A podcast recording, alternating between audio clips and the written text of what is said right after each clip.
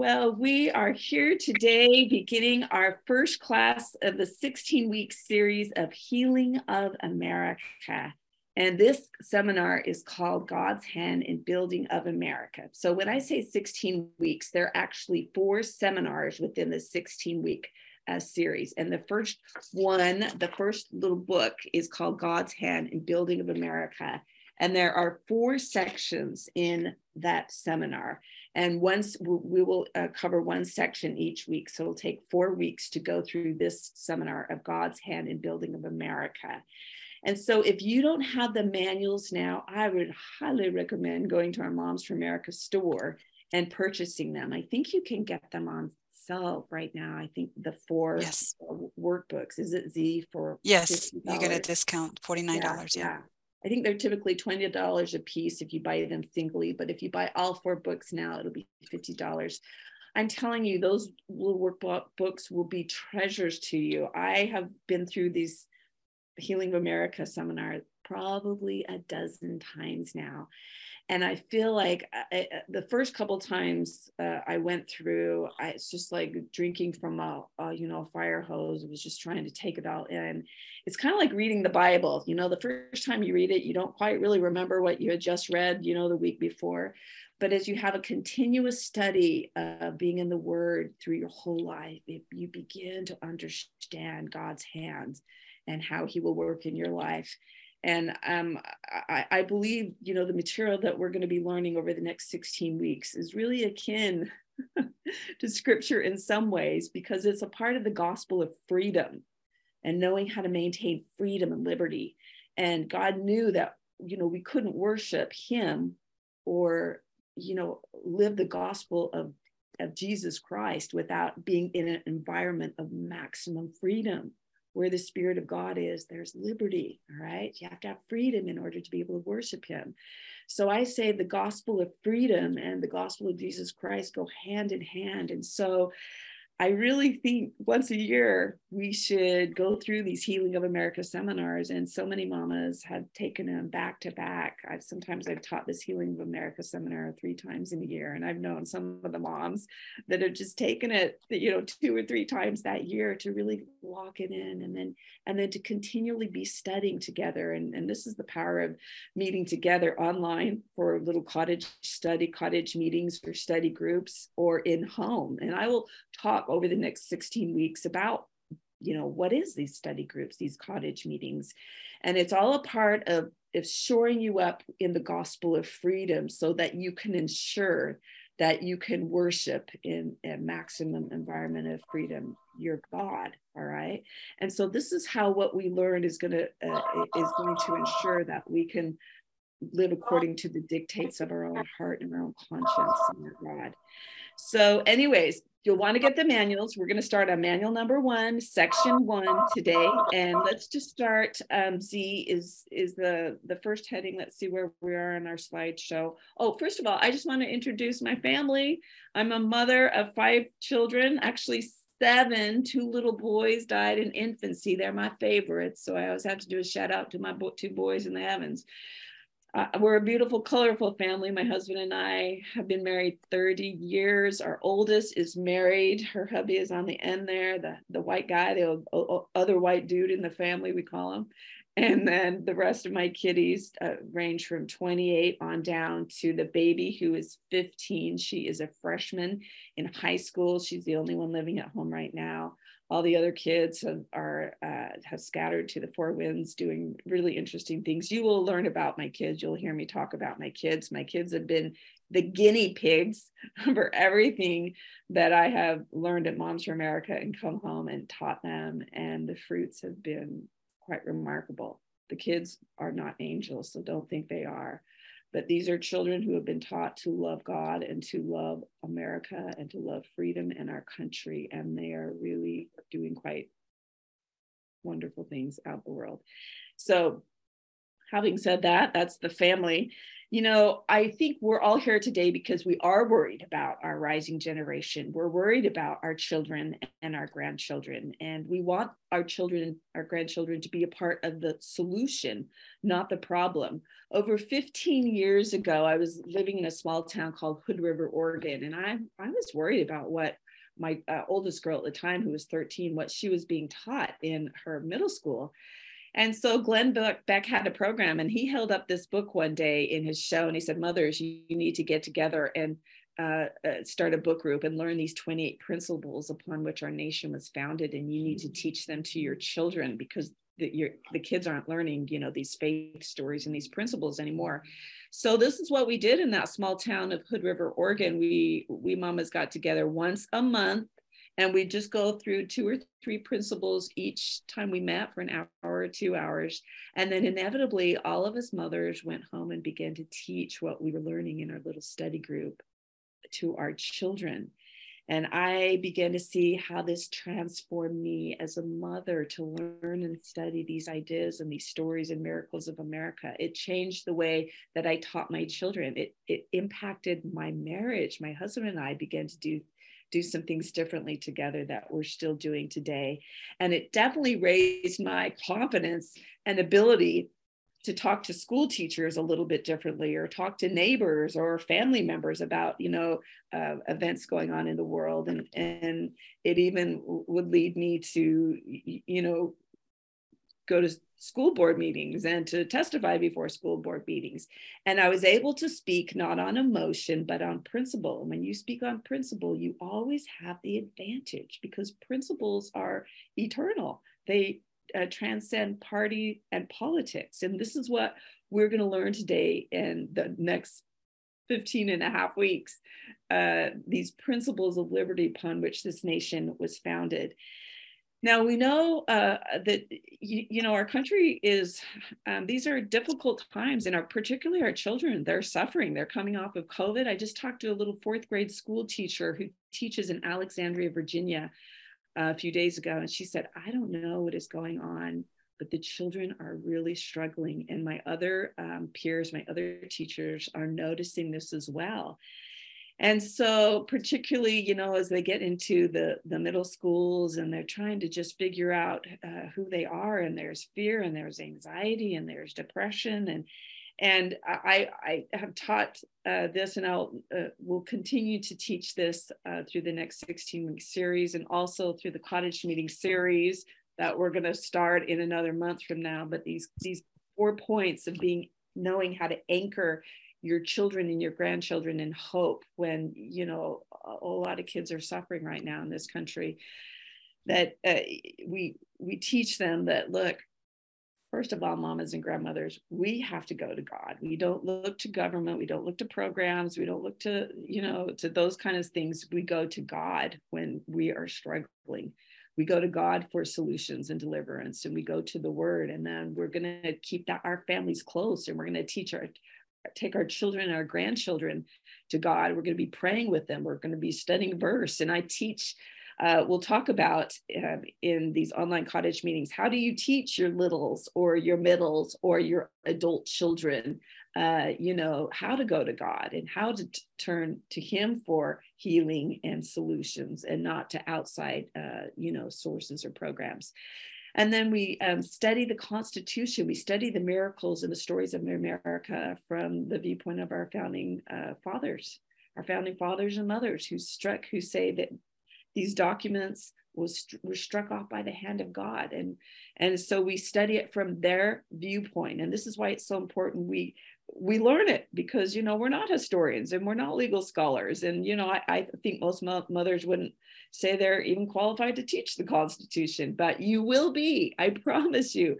By the end of the 16 week uh, class, you are going to have enough of the knowledge to begin to teach and to defend the Constitution that our founders intended for this nation to have and, and, um, and the principles upon which we really flourished the first hundred years of, of our country. And then uh, how, as we have veered away from them, how our country is you know is is becoming unhinged really and so and then lastly that fourth point if you'll do those three things and if you as you continue to come to class and to learn and to study each week you will know what to do because we all have to do our part in order to justify the heavens to intervene and god says he will but we have to be up and doing something it doesn't have to be big but if all of us are doing our little parts mostly starting within the four walls of our home and with our extended family. And then it will ripple out into our communities and our schools and our state and even our nation.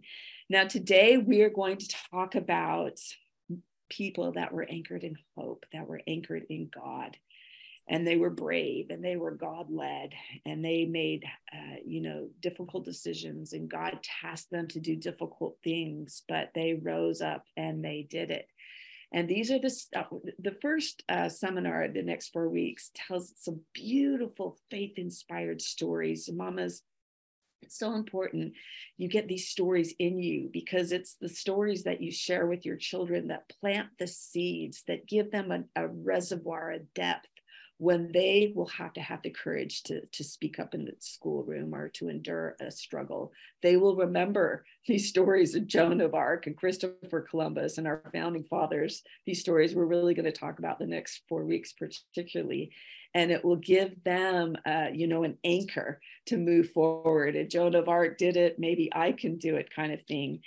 And so we're going to, we're in our foreword of our, the first section of our manual right now. Now, I just want to give you a little background about who wrote these seminars. He's by a man by the name of Cleon Skousen.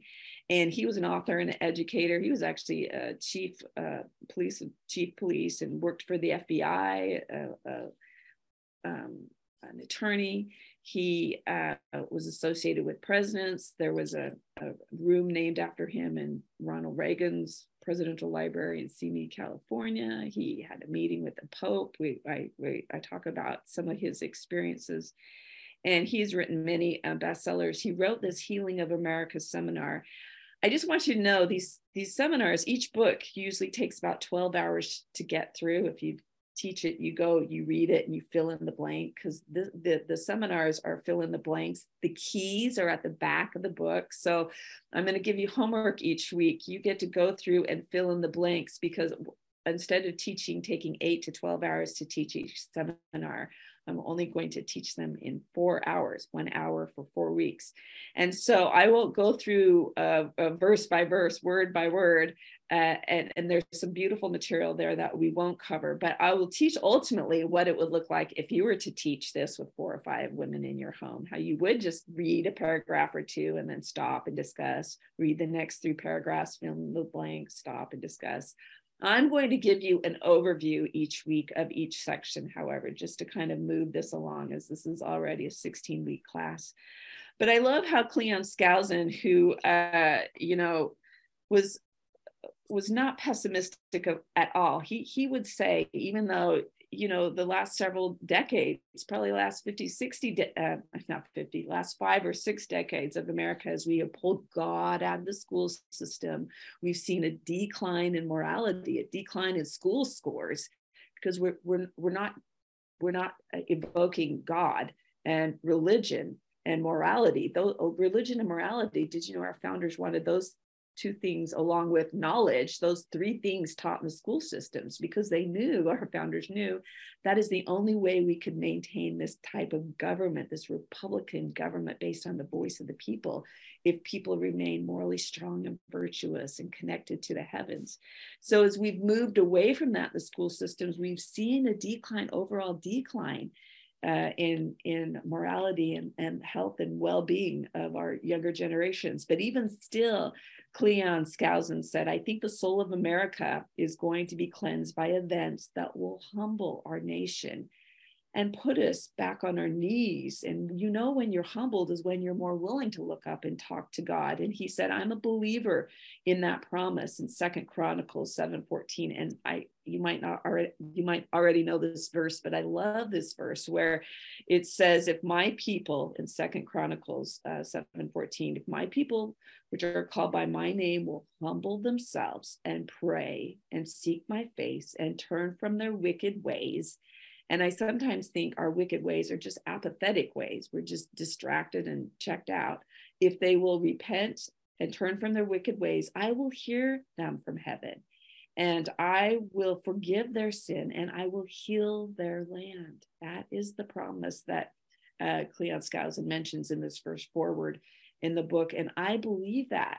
And look, God doesn't need a majority of people doing that before he can intervene. He just needs enough. He just needs enough mamas waking up to the fact that they we've got to do more. We've got to teach with more brilliance or precision some of these principles in our home and to the people that we love.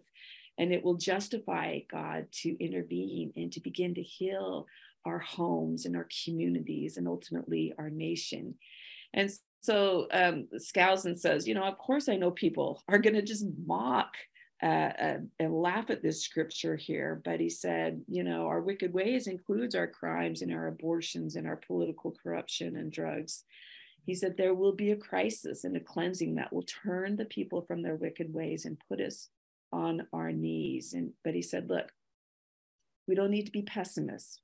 We just need families to do whatever they can to put their house in order because our homes are what is going to be a refuge at this time in the world and in our country right now from the storms and the coming storms because you can kind of see and feel them.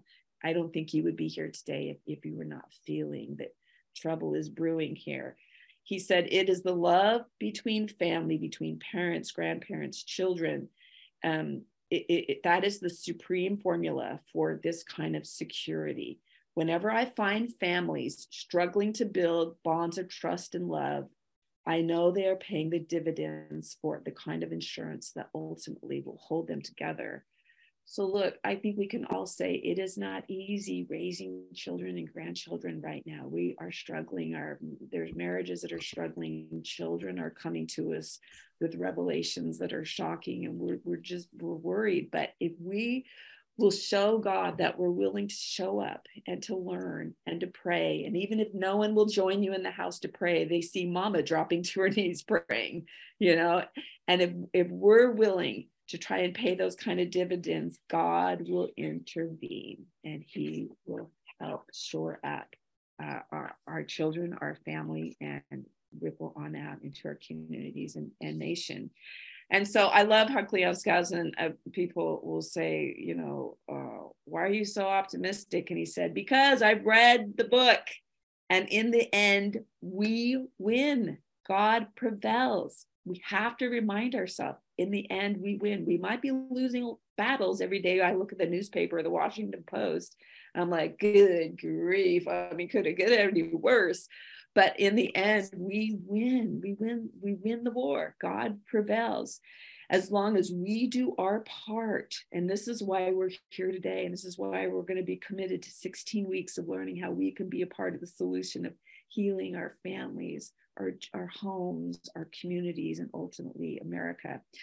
So the, it, the seminar has four parts. This first part is God's hand in building of America, and this is what we're starting on today. The second seminar, we will do a, a dive into the Constitution. All right. And we will learn what our founders gave us and what has come since our founders that has caused a disruption of balance of power. After seminar two, you will know more about the Constitution than most people in this country, most men and women in Congress. So I will break the Constitution down and teach the leading fe- features of the Constitution that matter the most to mothers and to grandmothers and to families because the Constitution was written to protect the families. Because our founders knew you have strong families, you'll have strong societies, you have strong societies, you'll have a strong nation. All right. And so we, we've lost a side of that because no one speaks about the Constitution from that vantage or viewpoint, but we will in seminar number two. Seminar number three will be weeks, uh, what will that be? Week 8, 9, 10, 11. Uh, we'll talk about the unhinging of America, why we are in the mess that we are now. And, and, and we're living, we're living seminar three right now. It'll strike a very familiar chord. And sometimes when I teach seminar three, I have to go to my closet with a bucket of ice cream because it's a little depressing. but the wonderful thing about seminar four is it's so hopeful because it's all about solutions. So many people nowadays don't teach solutions. They just talk about what is wrong with America. A lot of speakers, a lot of people in Congress, a lot, they just, all, I mean, they like have PhDs in what the potholes are, what the problems are. No one has solutions. At Moms for America, we have solutions. And this Healing of America seminar is just full of solutions. And I think that's what's so empowering. And really, this seminar will give you the bedrock foundation of history, what has gone wrong, and what we can do to heal America. And, and it's really empowering to, to get this knowledge and information under your belt.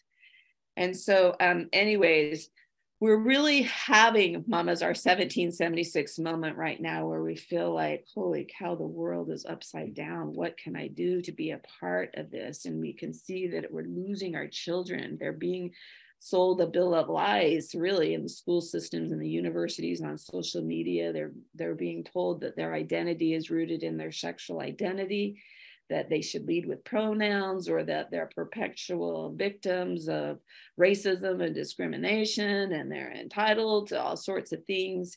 And young people are looking really they're i believe they're looking like we all are for acceptance and identity and happiness and hope, but they're looking in the wrong places. And ultimately, we know that true peace and happiness and optimism and hope is found in your understanding of your true identity, that is sons and daughters of God. I don't know if any of you had a chance to see the new movie that came out about a month ago called The Jesus Revolution. It is so good. I would recommend it might not be in theaters anymore because any movies about Jesus stay in the movie theaters about two weeks where I live in Washington, D.C. But you will be able to stream it. But it shows the counter revelation to the sex, sex, drugs, and rock and roll in the 60s and 70s and how this a Jesus revolution came through. And I really think it so parallels our day to day because kids are looking, you know, for acceptance in the wrong places. And we just have to to know that when they come to us, our doors are open because ultimately they're what they're seeking can only be found in truth and, and God and inspired stories and heroes of the past. So I would recommend getting that Jesus Revolution down. I, we went and took some of our kids and they all loved it.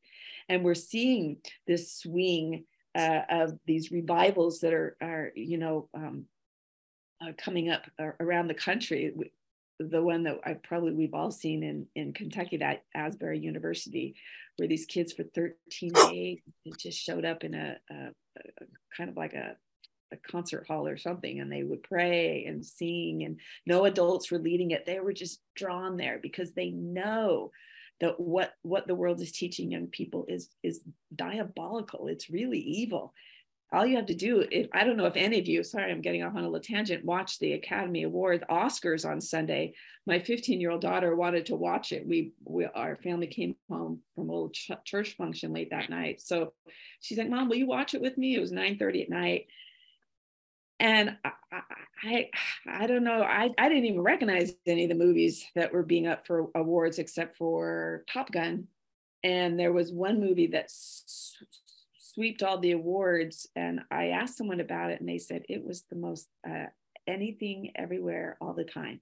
Won the best movie of the year and, and won a lot of awards. And they said it was the most odd perverse uh, they said if that is the best movie of the year we're we're in trouble and so you know young people are are they they're seeking and they're being told that you know these are award winning worthy of our attendance. And even the commercials during the academy awards i don't know if you watched the commercials uh, it was all about promoting uh, uh, the LGBT community and various levels of uh, immorality and um, transgenderism. And I was actually glad I was watching the Academy Awards with my 15 year old because we had a lot of discussion about, about what was uh, Hollywood is trying to peddle on to our children. And, and so, anyways, today we are going to study uh, figures from history that are the true heroes that these are the stories that we want to write upon our children. So let's turn to the very first section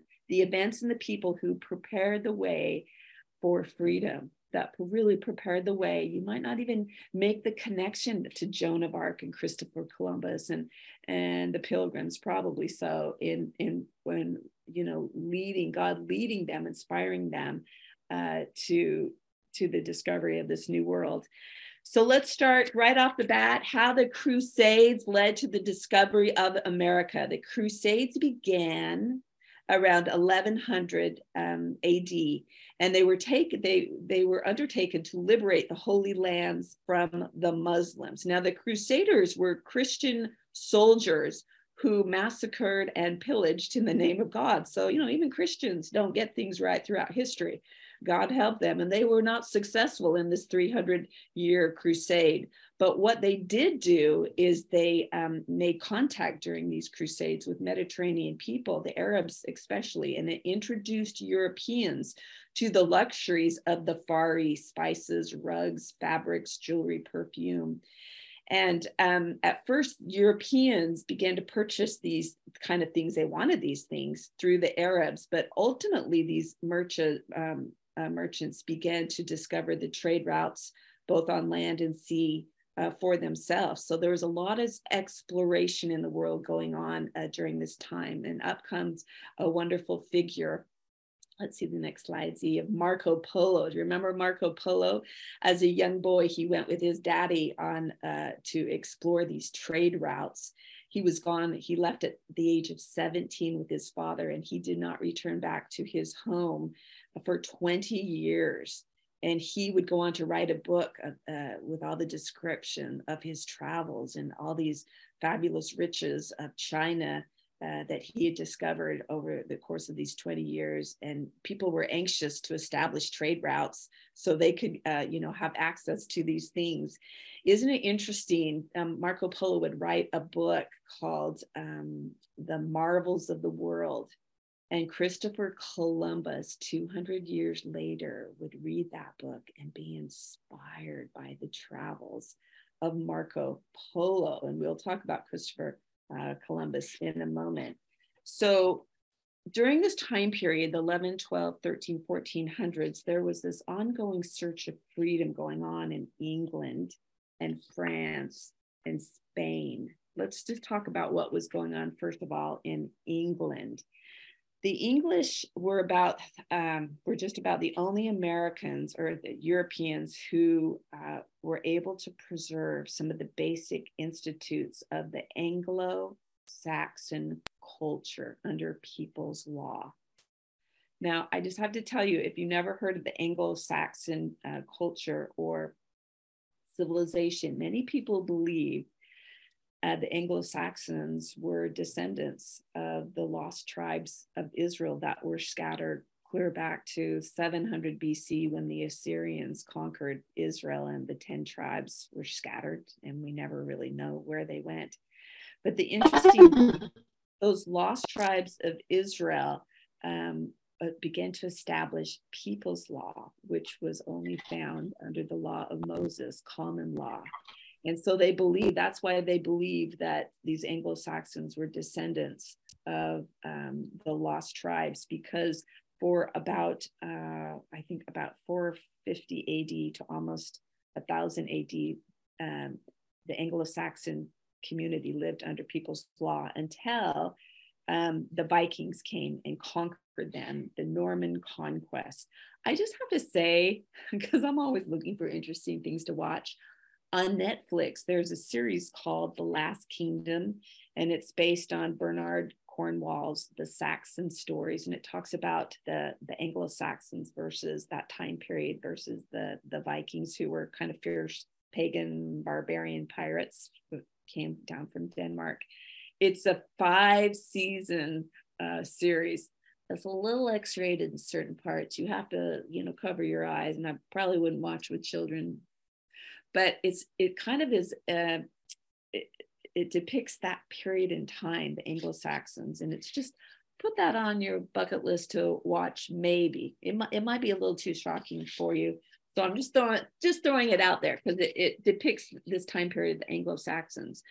So the Anglo-Saxons were, were conquered uh, in about 1066 by the Vikings, and the Vikings um, instituted brought elements of ruler's law all right which is it's it's a harsher law where you know all power is in you know a king so to speak. And the anglo-saxon system of people's law began to be uh, corrupted. By 1215 in england these oppressive policies of the normans had become so intolerable uh, even to the, the norman normans themselves that the english barons rebelled against king john does this sound familiar and they forced him to sign the famous Magna Carta, in which they itemized some of their rights. Now, the Magna Carta is, is there a slide there, Z, for that? Um, uh, our founders ultimately would pull some of the phrases from the Magna Carta associated with freedom and embed them into our, uh, there's John, King John signing the Magna Carta. It's known as the Magnificent Charter. Okay, so let's look uh, uh, at France. What was going on during this time period, the search for freedom in France? In the early 1400s, let's see the next slide, Z. There was a major war going on between England and France. England had invaded France to such a degree that they had dethroned the king of France, and the um, the crown prince called the Dauphin uh, was in hiding, and France was in a complete state of chaos. Little did France know that they were going to be rescued by a little teenage girl who was the age of 13 at that point, 14, 25, and that God was going to give her the power to liberate her country. Joan of Arc is her name. That she was just uh, came from a, you know humble little uh, small peasant family, farmer. Her her father was a farmer. They were poor, uh, but they were um, a, a, godly family. She was known to be a pious child, and often you could find little Joan in the church, absorbed in prayer, and she loved the poor tenderly. At the age of 13, in the summer uh, of uh, 1425, she began to hear voices counseling her, uh, teaching her what her uh, assignment and mission was going to be. And over the course of three years, she actually began to see them. They would come to her in a blaze of light. And she said that it was Saint Michael. Saint Michael is a patron saint that is actually mentioned in the book of Revelation and Jude and Daniel. And also um, Saint Margaret and Saint Catherine. And these are two women that died about 300 AD, but they were prominent, beautiful, righteous, godly women that were um, uh, I, I think it was St. Catherine that was killed at a young age for not denying her faith. I would study St. Margaret and St. Catherine, but these are the people that came to her to kind of begin to shore her up and to teach her about the mission that God had for her. Ultimately, when Joan was questioned, let's go back to that, that previous slide, um, Z, she would say that I saw them with my very eyes as I see you. Now, when she was about 16 years old, um, her the, these voices they began to become more urgent and insistent that she was going to have to lead her country to freedom. Uh, and so she was to go present herself to a man by the name of Robert Baudricourt. Baudricourt. I'm not sure if I'm saying that right, but he was the captain of the Royal Guard uh, of the French military at that time. And he was really a brute of a man and he didn't respect women. So when little Joan at 16 came to her, he uh, said, Take her home to her father and good, give her a good whipping. He didn't pay her any attention. And so, in the meantime, um, things are starting to look quite desperate for France. Orleans, Orleans, Orleans, I'm not saying that right either. I've been there in France, but Orleans or Orleans, we'll just say New Orleans, Orleans was raided in 1428 and her voices became urgent and even threatening to her. And she said, oh, look, now for three years, you know, she's been talking and they've been teaching her. But she said, I'm just a poor girl. I don't even know how to ride a horse or fight. I don't, I don't, she didn't even know how to read or write, you know, let alone, you know, lead men into battle. And so they reiterated to her that it is God who is commanding that you do this, Joan. And so she yielded at last. and she went again to this Robert Baudricourt's village. And um, I just think sometimes in life, when God puts upon our hearts that we need to do certain things, we're like Joan of Arc, like, Lord, I cannot do this. I don't know how to do this. I don't want to do this. It's just like Joan, I don't even know how to ride a horse. But when God puts upon our hearts to speak up and to, and to teach and to show up and to do something, we have to be like little Joan and just do it. And so the, her voices taught her at, at this young age to be, to dress like a male. And, and, and really as a protection to her modesty because she undoubtedly was going to now begin to go into the rough um, life of uh, camp and soldiers and they even um, so she always slept fully dressed and two layers of clothes. And they even taught her how to um, tie little ropes around her loin area uh, to protect her virtue. And so, um, and and it's believed that Baudricourt actually did take her to the king because she said, "I know where the prince Dauphin is, and if you do not let me see the king, I will tell everyone where that prince is." And so uh, she was led into the king uh, March 6th in Chinon. And the king actually disguised himself. It was Charles the Seventh. Uh, and just to see if this girl really knew, you know, what was going on. He disguised himself, but she immediately, as she entered into where he was, went to him, saluted him without hesitation, and um, and and really most of the uh, the court at this point knew of her and they just viewed her as a crazy visionary. But what she did to Charles, she uh, made known to him a secret sign that was communicated to her by her voices. And she shared that with the king. In the writings, some have said they believe that she almost verbatim shared with him the prayer that he had had almost the night before or recently with God petitioning God, and that she repeated that prayer. So that got the attention of the king, and he kind of half heartedly had to believe in her at this point. And so little Joan at 16 now was employed into the military operations, making preparation to go to war. Uh, the king was going to outfit her with, uh, you know, all the paraphernalia. And she said, I want the sword that can be found in the church of St. Catherine because I love her so. And, the, and St. Catherine had told her, go to the church, my church, there's a church, the St. Catherine Church, and there told her where the sword was hidden.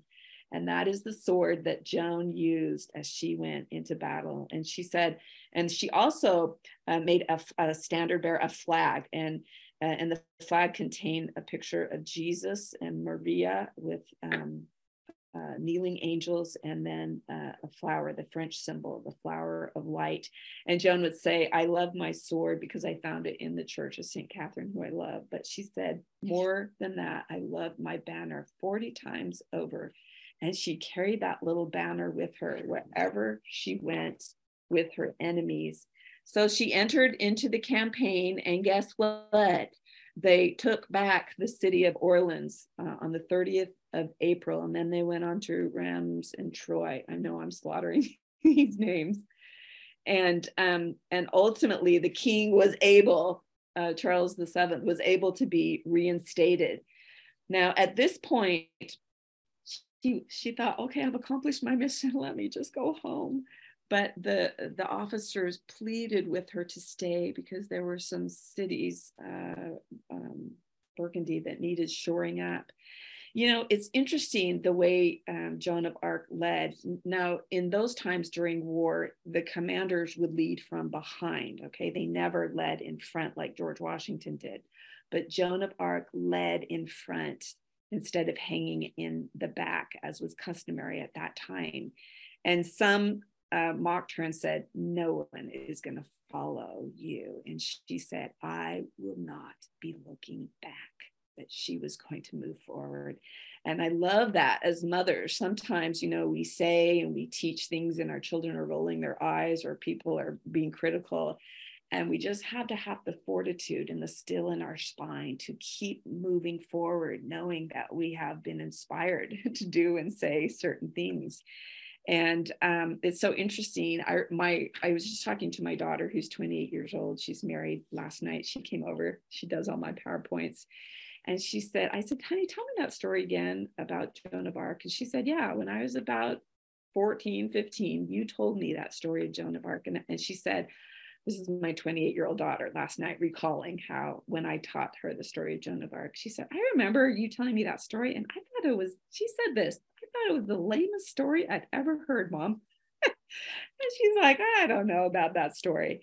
And then, wouldn't you know, a little while later, she was asked to um, report on Joan of Arc in church. They had a little activity in the, in the youth group that everyone was going to um, report on um, a godly person from history, and she was assigned Joan of Arc. And so she said, Mom, remember you helped me. And I don't really remember this, but she said, You helped me put together the little report. And then uh, all the parents came for a little uh, presentation night. And she said, When I presented on Joan of Arc, she said, I don't know if you can remember, but I couldn't stop crying because I felt as if she was there right next to me. And she said, I will never forget that experience. And this is a little girl now, she's 28 years old, that has traveled all over the world now and, and lived for several years and in a third world country. And it was so hard for her. And now she works uh, representing 56 African nations, helping them understand their history and, and, and their true identity. And so it's almost like she needed to have this experience for the work that God is having her do right now. So just know, mamas and grandmas, when you teach your children these stories, and it's an, not a one time teaching, you will share these stories over and over while they're in your home. That at the time they might be rolling their eyes, you know, and you think that, that, that they could care less but those seeds will be planted and these stories will rise up in them in their hour of need and allow them to do the work that God is desperately going to need them to do moving forward in the future. You know, the amazing thing about Joan of Arc was the way that she led. She knew at this young age that oh, only moral people would fight for God. Maybe that's why he called a young virgin, you know, virtuous girl but as, as was customary uh, in those days and, and all throughout history, that when there was war, women would travel with the soldiers in their camps and give them sexual favors, prostitutes in the evening. But Joan of Arc told these women, you will either leave now or you will die. And she told the men that it was not honor, they were being dishonorable uh, to, to be engaged in these kind of activities. And if they were not going to honor their wives, then they would be sent home. She did not want them fighting with her. And this was truly the standard that Joan of Arc set that when you are in the army of freedom, you are in God's army. And immorality and vulgarity just cannot be tolerated. And it's so interesting that 300 years later, George Washington would establish the same military code of conduct that he no doubt as you know as he had read about joan of arc um, a lot of the information the sources uh, of where i'm getting my information a lot of them can be found in the catholic encyclopedia of joan of arc and also um, mark twain wrote a wonderful book of joan of arc he said that was his most favorite piece of uh, literature that that he wrote. It took him, I think, 10 to 12 years to research it and two years to write um, uh, this. It, it's interesting to note that about 30 years ago, we have moved away from this code of military contact, conduct. Under, I think it was President Clinton, he uh, introduced that don't ask, don't tell uh, policy for our US military. And then about 20 years later under President Obama in 2011, he ended don't ask, don't tell, meaning you can uh, exercise all kind of levels of morality in the military, just don't let anyone know about it. President Obama eliminated that policy, and now you could be openly gay or uh, a bisexual or lesbian. And then just a year and a half ago, under President Biden, it was one of the first things he did when he was put into office is he allowed for transgenders to serve openly in our military to provide hormone therapies and mental health uh, care and, and even surgeries. The, the Secretary of Defense, his name is Lloyd Austin, recently said trans rights are human rights. So this is the moral code that we're operating now in our military. And it, it would seem as we veer away from the godly code, godly law, we don't have the protection of God anymore. And I think we're seeing we're seeing that in our nation, in our country, and in our, some of our military pursuits. But this military code of conduct started with Joan of Arc, and and um, George Washington followed in her example. And so, anyways, Joan, the voices told Joan in the spring of uh, what was it, 14, 28, 29, that she was going to be um, taken uh, and captured by the enemies and they warned her and sure enough she was and she was sold by the english uh, a french man who was a traitor. And king charles um, was devastated to hear this and he loved her dearly and he tried ev- in every way it's written to get her back but she was sold to the english.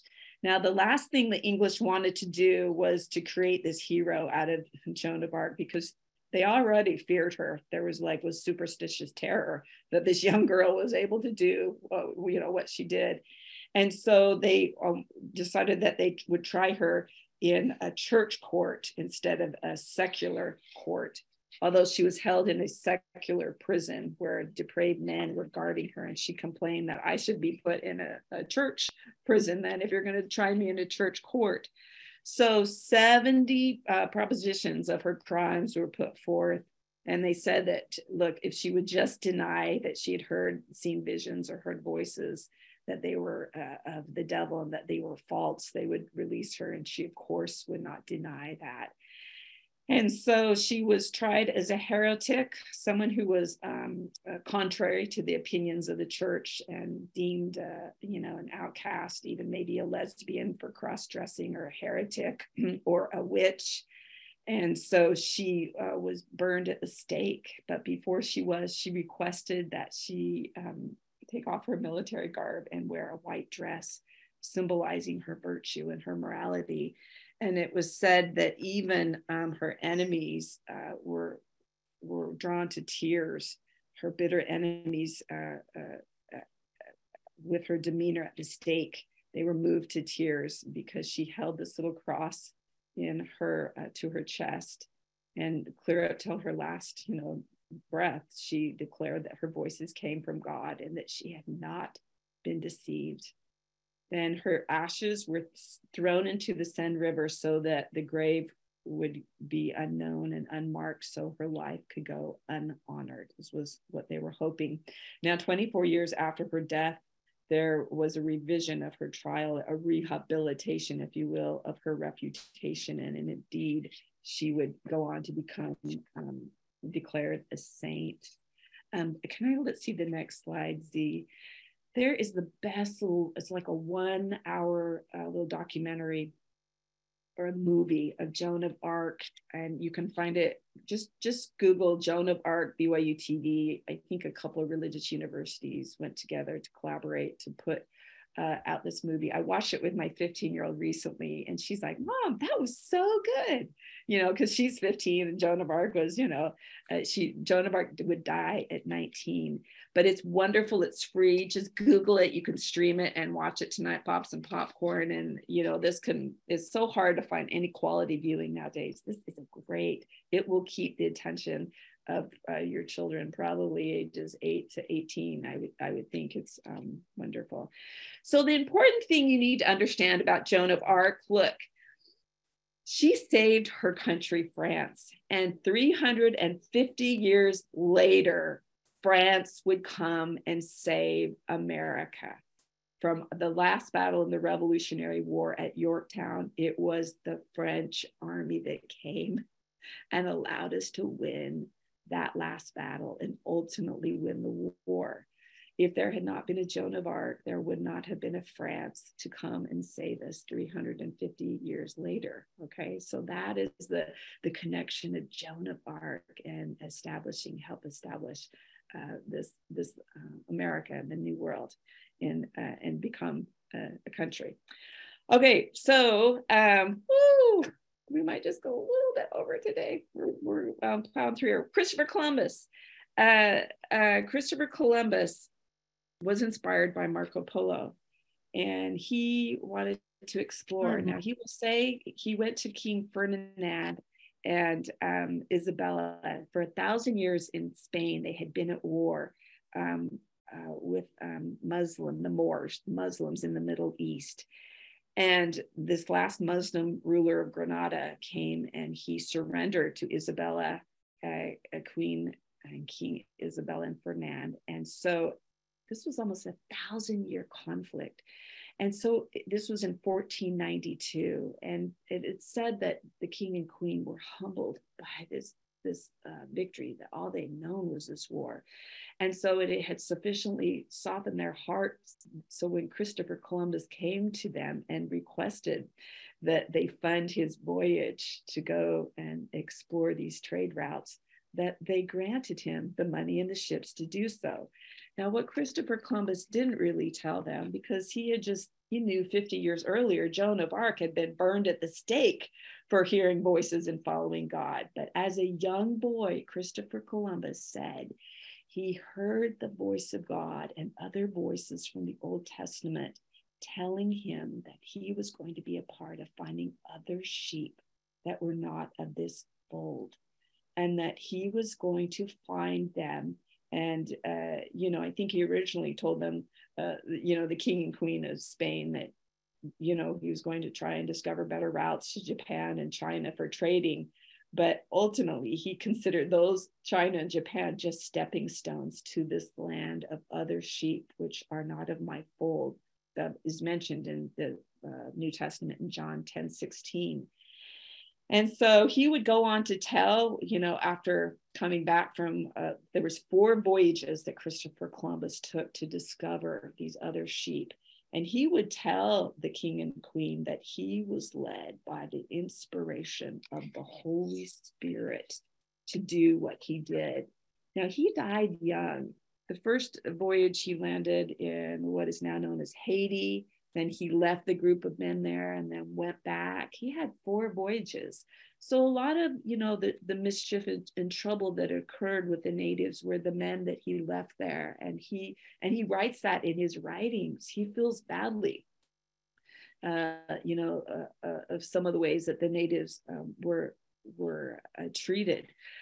But it's interesting, you know, how Christopher Columbus has been so maligned uh, in history um, eh, you know, we used to have Christopher Columbus Day. We don't really even call it that anymore. It's called Indig- Indigenous People Day. And in, in recently, in the past few years, we see statues of him coming down uh, around the country. They're being vandalized. There's the big statue in front of our big train station in Washington, D.C. It was vandalized uh, a few years ago, spray painted and accusing Christopher Columbus of uh, genocide, being a terrorist, you know, destroying national, ethnic, and, and religious and uh, racial groups. And um, and and it's interesting. Let's see the next slide. I like these books that talk about his life. He really felt what he was doing. He was being directed by God as a young boy to go and to begin to discover this this western part of the world that had largely been hidden from the world. Little did he know that in just about a hundred years' time, there were now going to be English settlements and, uh, and that would come Jamestown and Plymouth that would ultimately lead the way to the establishment of America. And so I really like the Light the Glory book here is um, written by the son of the Senate chaplain in the 50s and 60s, and it, it, it, talks a lot about Christopher Columbus. The Pilgrim Hypothesis book is by Timothy Ballard. That came out in about 2019. I like how he talks about Christopher Columbus. He doesn't try and paint him as a perfect man, but his intentions were pure and they were of God. And so I really like if you Google uh, the Plymouth Hypothesis, Timothy Ballard, he gives like a one hour lecture on it that you can listen to that I think is really interesting. And my most favorite book on Christopher Columbus, it's only 30 pages. It's this man or myth, man of God. And you can get it through the Kimber Academy, no, kimbercurriculum.org. Maybe Z, you can put that in there. I think it's only like 10 bucks. And I just love if, if you will just read that because, you know, Christopher Columbus has been so been misrepresented and maligned but in all the sources of where they get this, Christopher Columbus, Columbus himself wrote a book, and it's hard to get and it's kind of expensive. I would buy that book, but I like a couple hundred dollars. But so people, you know, it's just hard to get the true faith story of Christopher Columbus. It's certainly in the school systems, you know, how he's portrayed as, you know, the worst dude in the world kind of thing but um, he, once again, he was inspired of God to discover this land. And then uh, shortly thereafter, uh, uh, in 1607, England starts sending. So um, I just skipped over how, you know, for the next, and Christopher Columbus died as a young man uh, at 55 and oh, so he had only been going back and forth for about 12 years and he would die. But what it did is it would open up the country of, of spain uh, with um, cortez let's see the next slide. With pizarro and cortez and ponce de leon and de soto. So you know um, if if the 1500s belonged to the spanish uh, in exploring and, and discovering parts of the western hemisphere the 1600s, starting the early, the mid 1500s to the 1600s, belonged to France. Let's see that next slide. Uh, in 1534, uh, we got uh, Jacques Cartier. Am I saying that right? Let's see the next slide. He, uh, from France, would um, discover Chino Falls, and a city was ultimately built around that, Montreal, Canada. So, uh, and then in the early 1600s, two French explorers, De Salle and let's see, who's the other one? Anyways, they would go on to uh, found New Orleans at the mouth of the Mississippi River. They traveled the full length of the river. So, so we see the French are now starting to come. About 80,000 settlers along the waterways, French settlers begin to control the heartland of North America and uh, making impossible for the Spanish to proceed uh, proceed further. And, but fortunately, the Spanish began to become very busy in discovering gold and silver in Mexico and South America. So they weren't really pressing into North America at this time in history.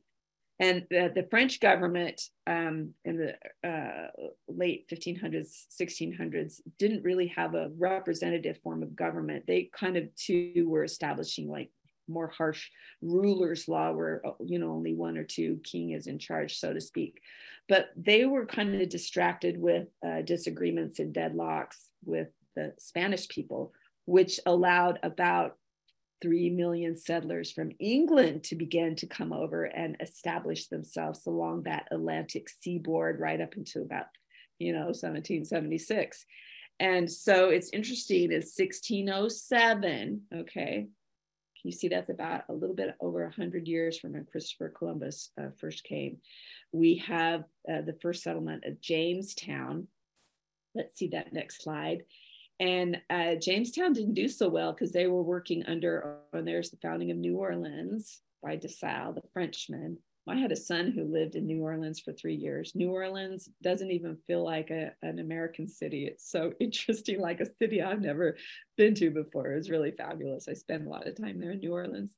Definitely has a lot of French and Creole and Haitian influence. Okay, let's see the next slide.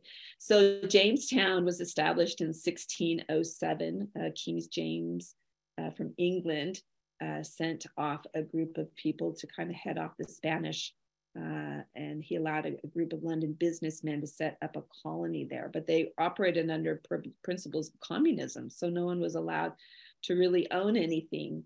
And then 13 years later, hence come our little pilgrims. Let's see that next slide.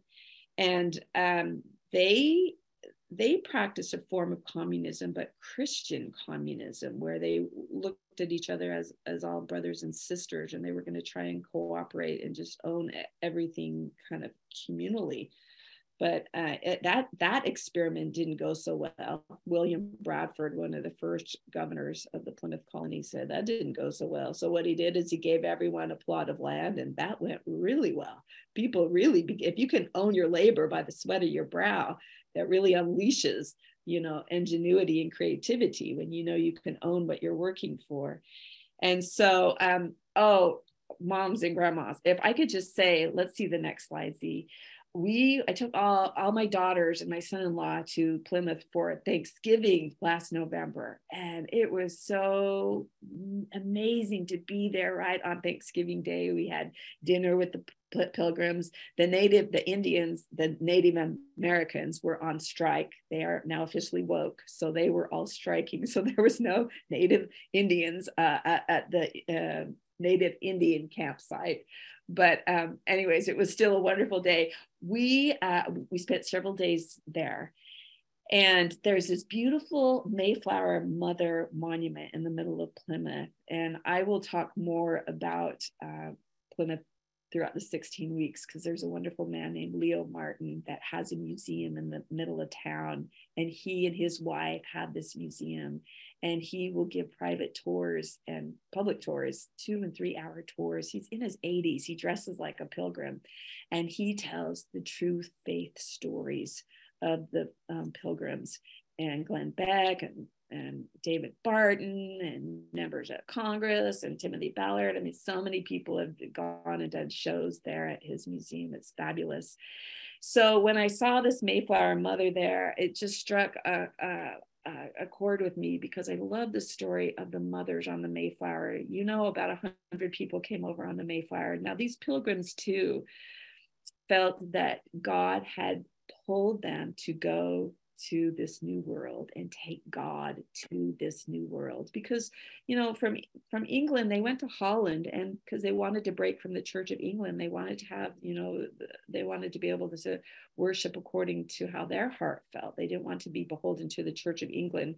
So the pilgrims initially uh, would go to Holland where they were practicing you know uh, religious freedom. But they were concerned about the influence that their children were ha- were were being exposed to in that area.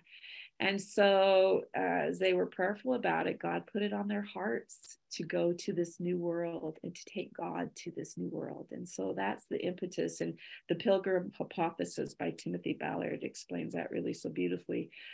But half of the people on the Mayflower died that first winter, and three fourths of the mothers. There were 18 women on the Mayflower, only about four and a half survived. And I think it's it's um, surmised that the women didn't survive because what do mothers do with their children? They give the, their last crumbs to their babies. They give shelter uh, oh, to their children. They lay their bodies over these babies to keep them warm. And literally, these mothers sacrificed to help secure this new uh, republic that was going to be established and i often think how how can i be a mayflower mother today as as i got to do something to help secure eh, or to save more to, to save this country? So my children my posterity my grandchildren will know the freedoms and the liberties that i have known you know just just as the mayflower mothers felt inspired to do what they did. What are we being inspired as modern day mayflowers to save this nation so our children, our posterity can live in a land of freedom, a godly land where they're free to worship and live according to the dictates of their heart and their conscience.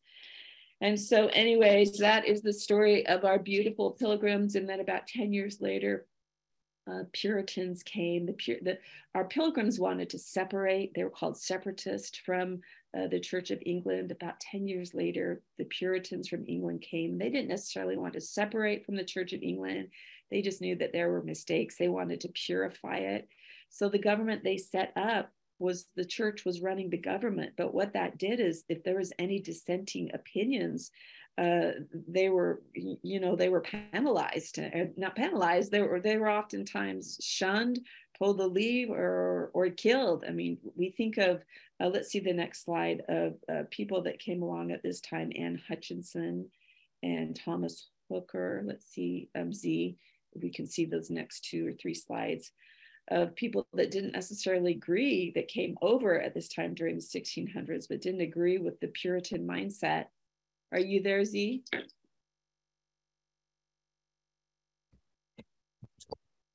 Hello? Oh yeah, Z. I'm losing you. you. uh, Can you forward our, uh, oh, can you hear me? Yeah, sorry, I was frozen there for a second. Oh, okay. Okay. Oh, Patterns of Liberty is another wonderful book I would recommend. It's on the Moms for America store. Uh, that has great pictures of these stories of Joan of Arc and Christopher Columbus and our pilgrims and our founding fathers. You don't have to get all these books I'm recommending, mamas. Can you hear me? Z? Are we good? Yeah, we can hear Yeah. you. I can hear you now. Sorry, Okay. you were frozen. Oh, how long was I frozen? Um, n- not, uh, Not not very long. not very Oh, long. sorry, sorry, sorry. No, so you're you- good. Okay. You're you good now. We can hear you. good- We can hear you okay now. Good, good, good. It's very windy here, so I'm hoping everything holds up.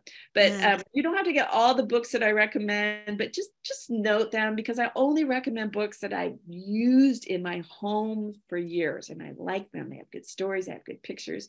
So let's see the next slide. Z, just let's get caught up on our slides here. I'm just now Okay, so here's Anne Hutchinson and here's Thomas Hooker, and we know all the witch trials occurred kind of at this time. So Thomas Hooker and, and some of these that were told to Roger Williams to leave because they weren't going along with the Puritan um, um, form of government would go and, and found Connecticut and Rhode Island and set up a strong and just government, but not under the church, right? And wouldn't you know, let's see the next slide, uh, Thomas Hooker would actually write the first constitution in America. It was the first written constitution a hundred years before um, uh, Thomas Jefferson would write our Declaration of Independence. And Thomas Jefferson would pull certain things out of Thomas Hooker's constitution for uh, Connecticut.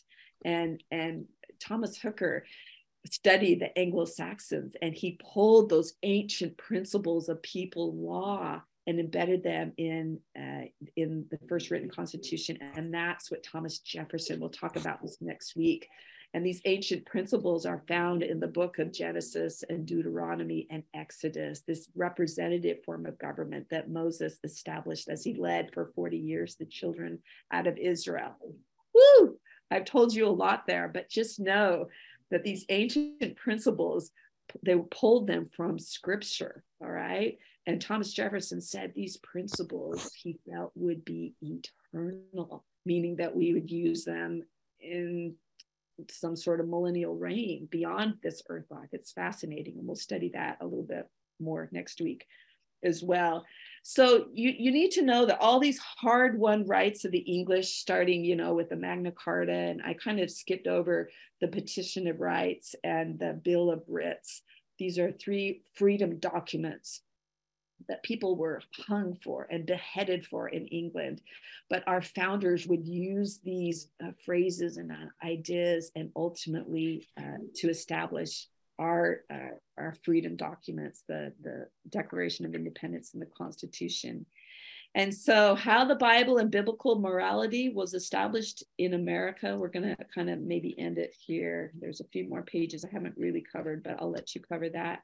Look, our the people that came to America knew that they had a sense of divine destiny. They would call it manifest destiny, where they were to be a light on a hill and an example and a blessing for the world so that all civilizations in the world might be elevated. Let's see that next slide, Z.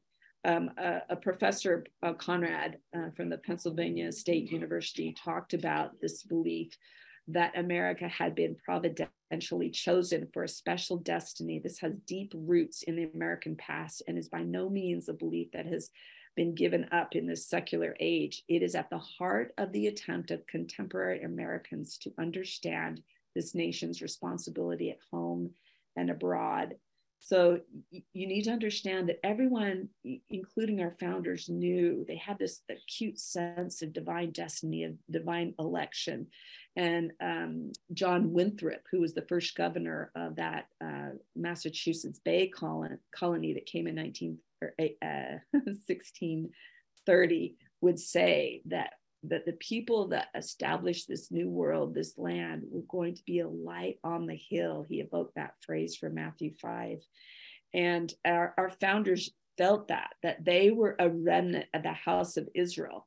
And as they covenanted, just like Israel, you know, through the Abrahamic covenant, covenant with God, and God would protect them, they felt that as they covenanted with God and, and um, agreed to live by his laws, that God would protect this nation. In fact, let's see the next slide, Z. That was one of the first acts of, of uh, General Washington when he was sworn in as president this is in New York City at Federal Hall, right down the Wall Street area. And he was sworn in in 1789 as the president of the United States. And right shortly after, and, and the Bible that he put his hands on, he opened it to Genesis 49, uh, verses 49, verses 22, that talks about uh, Joseph being a fruitful bough and whose branches would run over the wall. And our founders considered us to be of that house of Joseph, all right, that we would go beyond, you know, maybe the mother country, so to speak. So this was what the scripture that uh, George Washington had open, and he placed his hand on it as he was sworn in. And then after he was sworn in in 1789, he and everyone that was there with him walked just a few blocks. Let's see the next slide to the St. Paul's Church in St. Paul's Church. There, this is my um, sister and me and my two girls. Uh, we were there recently in New York City, and you can write your. Anyways, it, it, these are all bucket list things you've got to do, mother we went to St. Paul's and I, me and my sister holding that picture there. That's the, the site where the pew was that George Washington sat during that church service after he was sworn in. They went to church and they covenanted that they indeed would be one nation under God. And because of that, God would bless and prosper and protect them and certainly as we have tried to stay close to God and godly law, certainly the first hundred years of our founding, we were a very prosperous nation. Even though we had 6% of the world's population, we were producing over 50% of the world's goods uh, within the first hundred years, living under these principles, these godly principles found in the Constitution, and trying to be godly and teaching our children about God in the school system. Um, uh, John Adams, the second president of America, would say uh, when he looked forward, he looked forward to the day. Let's see that next slide. When America, the American empire, would have a population between 200 and 300 freemen. Now, at the time, that they signed the declaration there was about 3 million people in america but it's almost like he was prophetic john adams that he knew that this government that they had established would would uh, would grow to a population of 2 to 300 million people. And what are we at? We're about 320 million people. We're, we're living prophecy fulfilled of john adams and then let's do the next slide. Um, James Madison, the father of our Constitution. We love James Madison. You'll we'll learn more about him in a few weeks. He said, Happily for Americans, happily we trust for the whole human race. They, the founders, pursued a new and more noble course indeed. Let's see the next slide, Z. Um, uh, you know, the, these men and women that came to America, they turned on the evoked a covenant an agreement with God. And whenever you go into an agreement, a covenant with God, you can take his promises to the bank. He will never, we are the ones that lead the covenant. He will never leave a covenant that his children have entered into.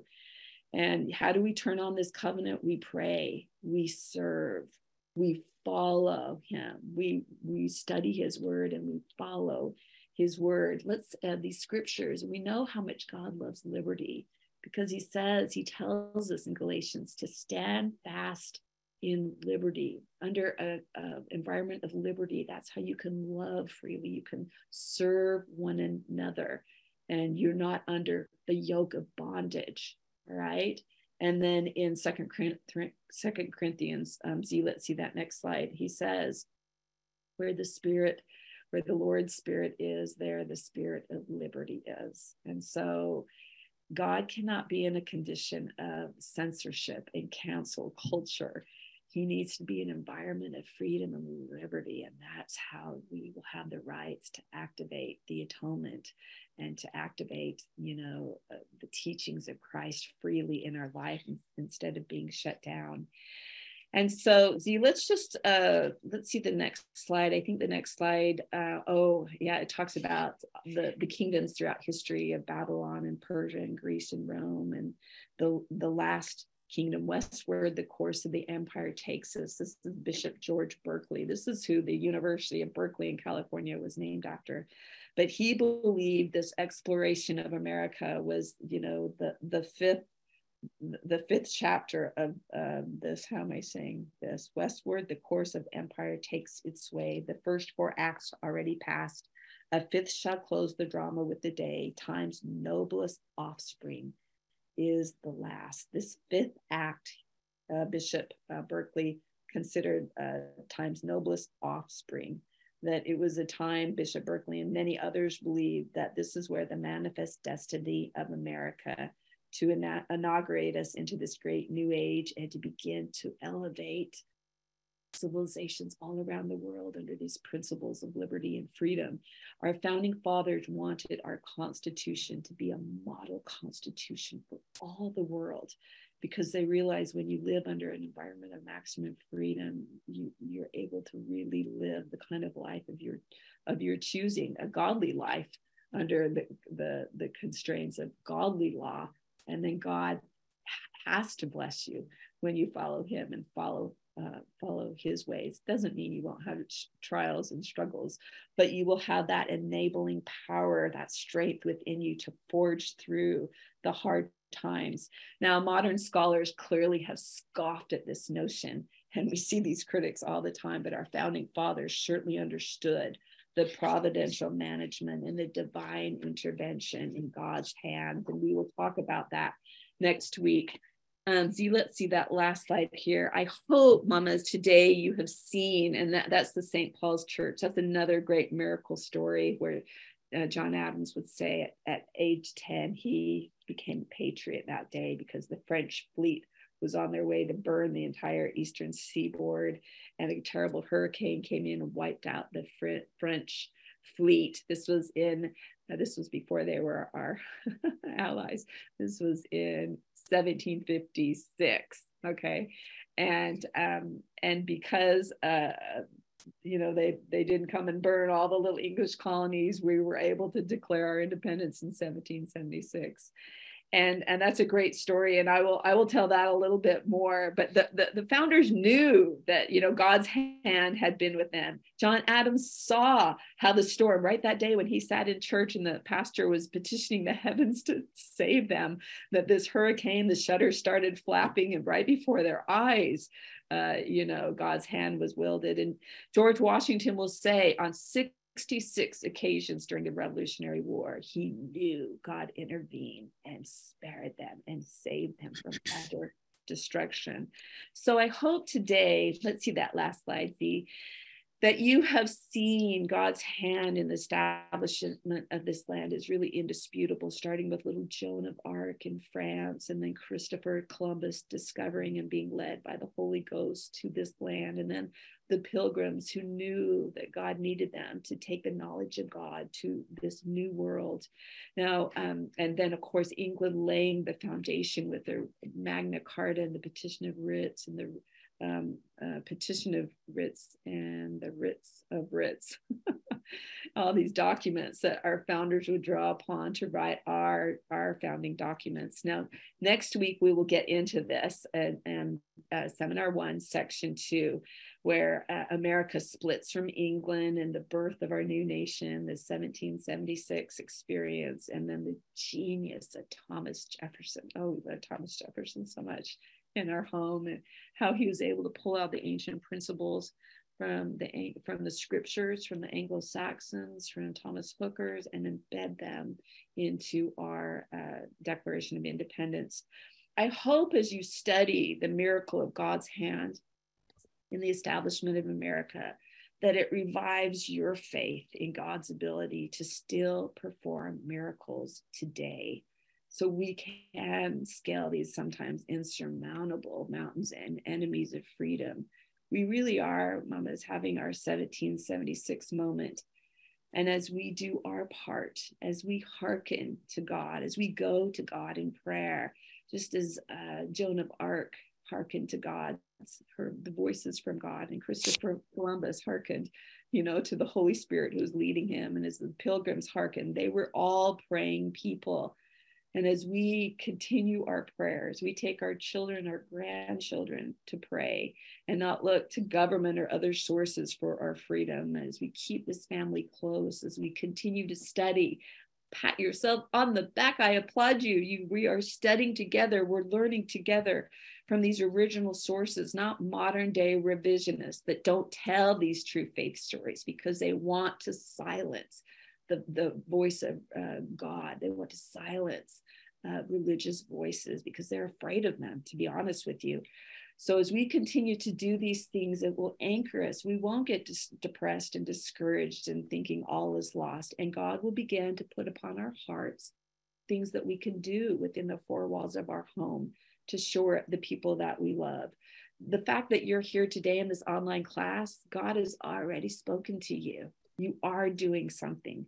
And as you continue to study together, we'll talk about other things that we can do that will justify the heavens to intervene, to heal our homes, our hearts, our communities, and ultimately this nation. So that is the end of class today. Woo! Can you t- can you see why I say going through these classes is like drinking from a fire hose. This is a, a, lot of material. I didn't cover it all. Please go through and, and read section one again this week. And it's like going to Sunday school on Sunday. If you'll read the little Sunday school lesson before you go to class, you get more out of it on Sunday. So if you will read section two next week and fill in the blanks before we have class, it, it, it, will ring a little bit more familiar to you instead of hearing it cold or you know for the first time in 20 or 30 years. And so uh, that's your assignment. But even if you don't do your homework please come online each week. We'll begin to learn and study together. I'm going to turn the time over to z for any announcements and then we'll open it up for any questions that you might have as we're getting into this new healing of america series or any comments or anything you might want to say Okay, see.